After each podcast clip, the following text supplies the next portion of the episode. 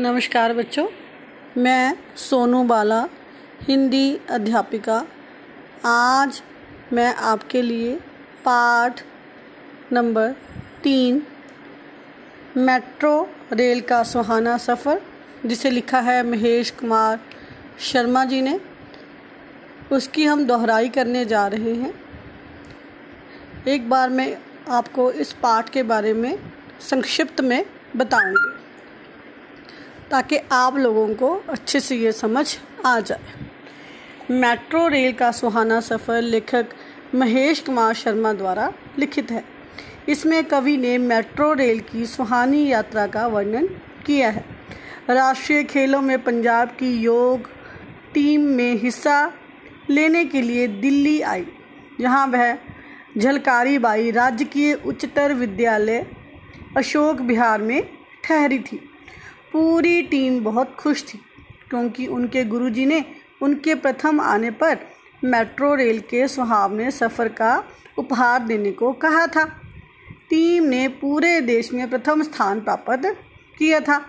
अगले दिन बच्चे मेट्रो रेल में लाल किला देखने गए। वे कन्हैया नगर स्टेशन पर गए। एक बच्चे की बात सुनकर गुरुजी ने बताया कि दिल्ली में मेट्रो रेल परिस्थिति और सुविधा अनुसार चलाई जाती है। उसकी पटरी, ज़मीन या सड़क पर पुल बनाकर या सुरंग खोदकर बिछाई गई है। यह सुनकर एक बच्चे ने गुरुजी से अपनी गाड़ी का रास्ता पूछा। गुरुजी ने गाड़ी में बैठकर स्वयं रास्ता देखने को कहा। भास्कर ने गुरुजी से पूछा कि हम सीढ़ियों की अपेक्षा लिफ्ट से क्यों नहीं जा रहे? तो गुरुजी ने उन्हें समझाया कि लिफ्ट का प्रबंध सिर्फ़ बूढ़ों, बीमारों, अपाहिजों के लिए किया जाता है। स्टेशन पहुंचकर बच्चे वहाँ पर साफ़ सफ़ाई और सजावट देकर हैरान हो जाते हैं। गुरुजी ने सभी बच्चों के समूह पास बनवाकर सुरक्षा जाँच यंत्र में से निकलने को कहा। ज्ञानी जन के पूछने पर गुरुजी ने बताया कि वे जलंधर रेलवे स्टेशन पर भी ऐसे ही यंत्र से निकलकर आए थे। यह यंत्र सुरक्षा की दृष्टि से किसी भी विस्फोटक सामग्री के पास आते ही अपने आप एक विशेष ध्वनि निकालने लगता है। बच्चों के पूछने पर एक रेलवे कर्मचारी ने बताया कि यात्रा के लिए एक टोकन प्रति यात्री दिया जाता है, जिसे इस मशीन के निकट लाने से प्रवेश द्वार खुल जाता है। और यात्री इसमें से निकल जाता है। प्रतिदिन यात्रा करने वालों के लिए स्मार्ट कार्ड की सुविधा उपलब्ध है। गुरुजी ने बच्चों को बताया कि प्लेटफॉर्म पर गाड़ी की प्रतीक्षा करते समय कभी भी पीली पट्टी पार नहीं करनी चाहिए। कुछ देर बाद गाड़ी आने की उद्घोषणा हुई।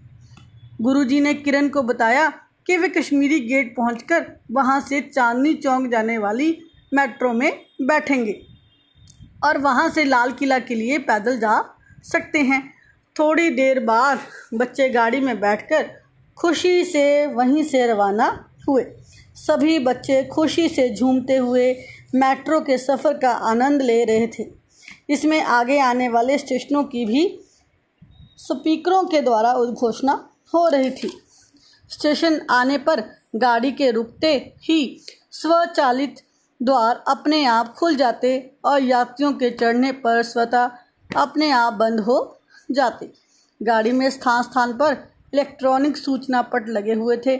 गाड़ी कन्हैया नगर स्टेशन से चलकर इंद्रलोक स्टेशन, शास्त्री नगर, प्रताप नगर और तीस हज़ारी स्टेशन पर रुकती हुई कश्मीरी गेट पहुँची, जहाँ सभी बच्चे उतर गए। वहाँ से वे चांदनी चौक मेट्रो के मिलन के स्थान पर पहुँच गए। बच्चे वहाँ से मेट्रो में सफ़र कर चांदनी चौक पहुँच गए। वे चांदनी चौक से लाल किले की तरफ़ बढ़ते हुए मेट्रो रेल की ही बातें कर रहे थे।